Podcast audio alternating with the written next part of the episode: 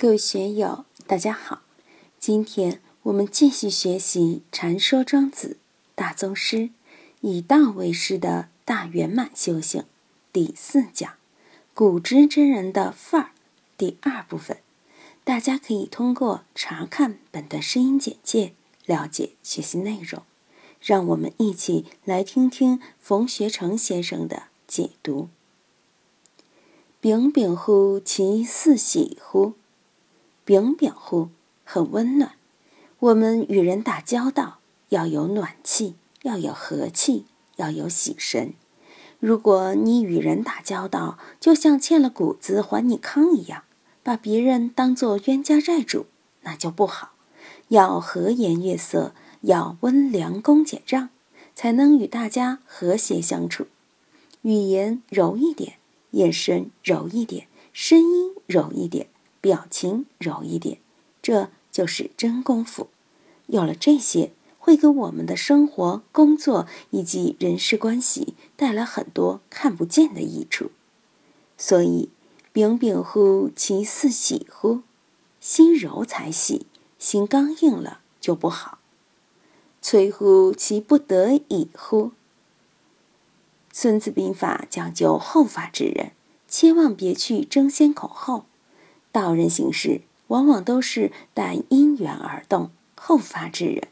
尽管他高大完美，料事如神，能够预测先机，但是他的所作所为都是不得已，都是被因缘推动，随顺因缘而行的。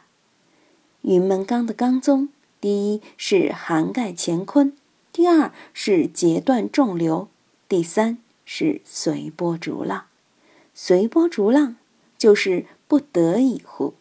我们要随顺因缘，别去领导什么社会新潮流，没有那必要。《道德经》里说：“吾有三宝，持而保之。一曰慈，二曰俭，三曰不敢。”为天下先，要把不敢为天下先作为我们生活工作的一种习惯，这也是使自己立于不败之地的秘诀。对于世间的人来说，官运来了就升官，财运来了就发财，这不是你天天去算计、去攀援而来的，是官运财运来找你的，是不得已的。这样升官发财。你既不会累，大家也不会认为你捞名捞利而看不起你。如果你是争先恐后上去的，大家就会看不起你，觉得你是捞名捞利。当官是高危职业，当老板也是高危职业，非常辛苦，危机四伏。你不得已升了官，发了财，这样可以为社会。为众生做更多的事情，可以更多的供养寺院，更多的做慈善，又有什么不好呢？我经常说，财富与权力掌握在君子手里就好，君子升官发财，皆大欢喜；小人升官发财，老百姓就完了，社会就麻烦了。所以，我们一定要明白这个不得已。处乎尽我色也。处用儒家的话来说，就是处养仁义礼智信；用孟子的话来说，就是充实之为美，充实光辉之为大。尽我色，一个内心充实的人，你看他的眼神很安详、很自在、很光明、很吉祥。所以我一再说，别那么累，一定要学会养生养命呀。所以。处乎尽我色也，就是要养，在充实自我之后，自己的形象、自己的气度才出得来。你跟别人打交道，别人的眼睛后面都有杆秤，都在称量个人的轻重虚实。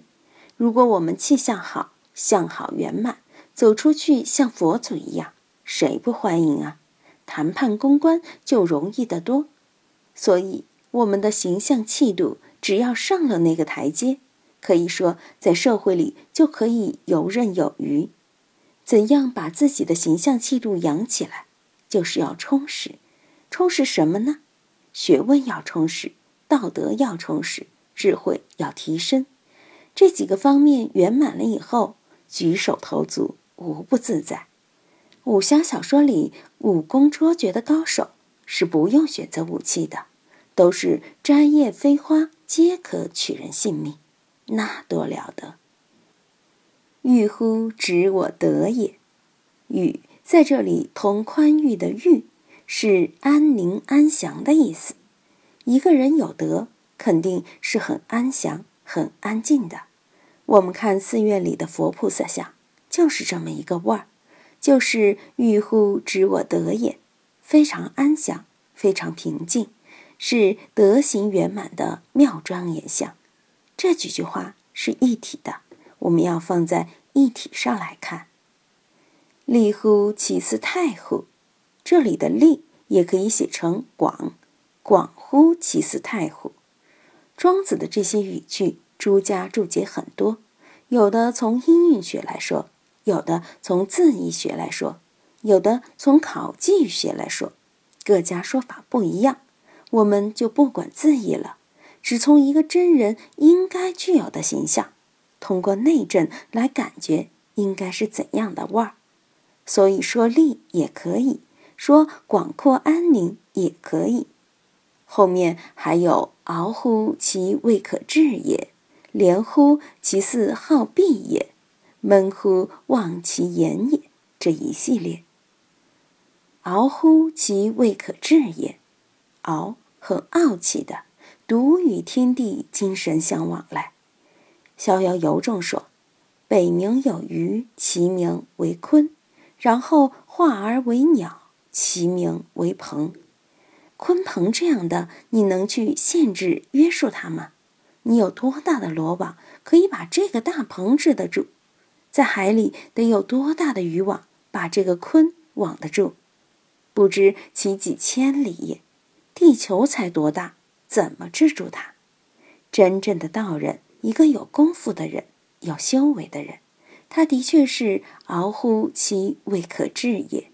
他的精神，他的道德。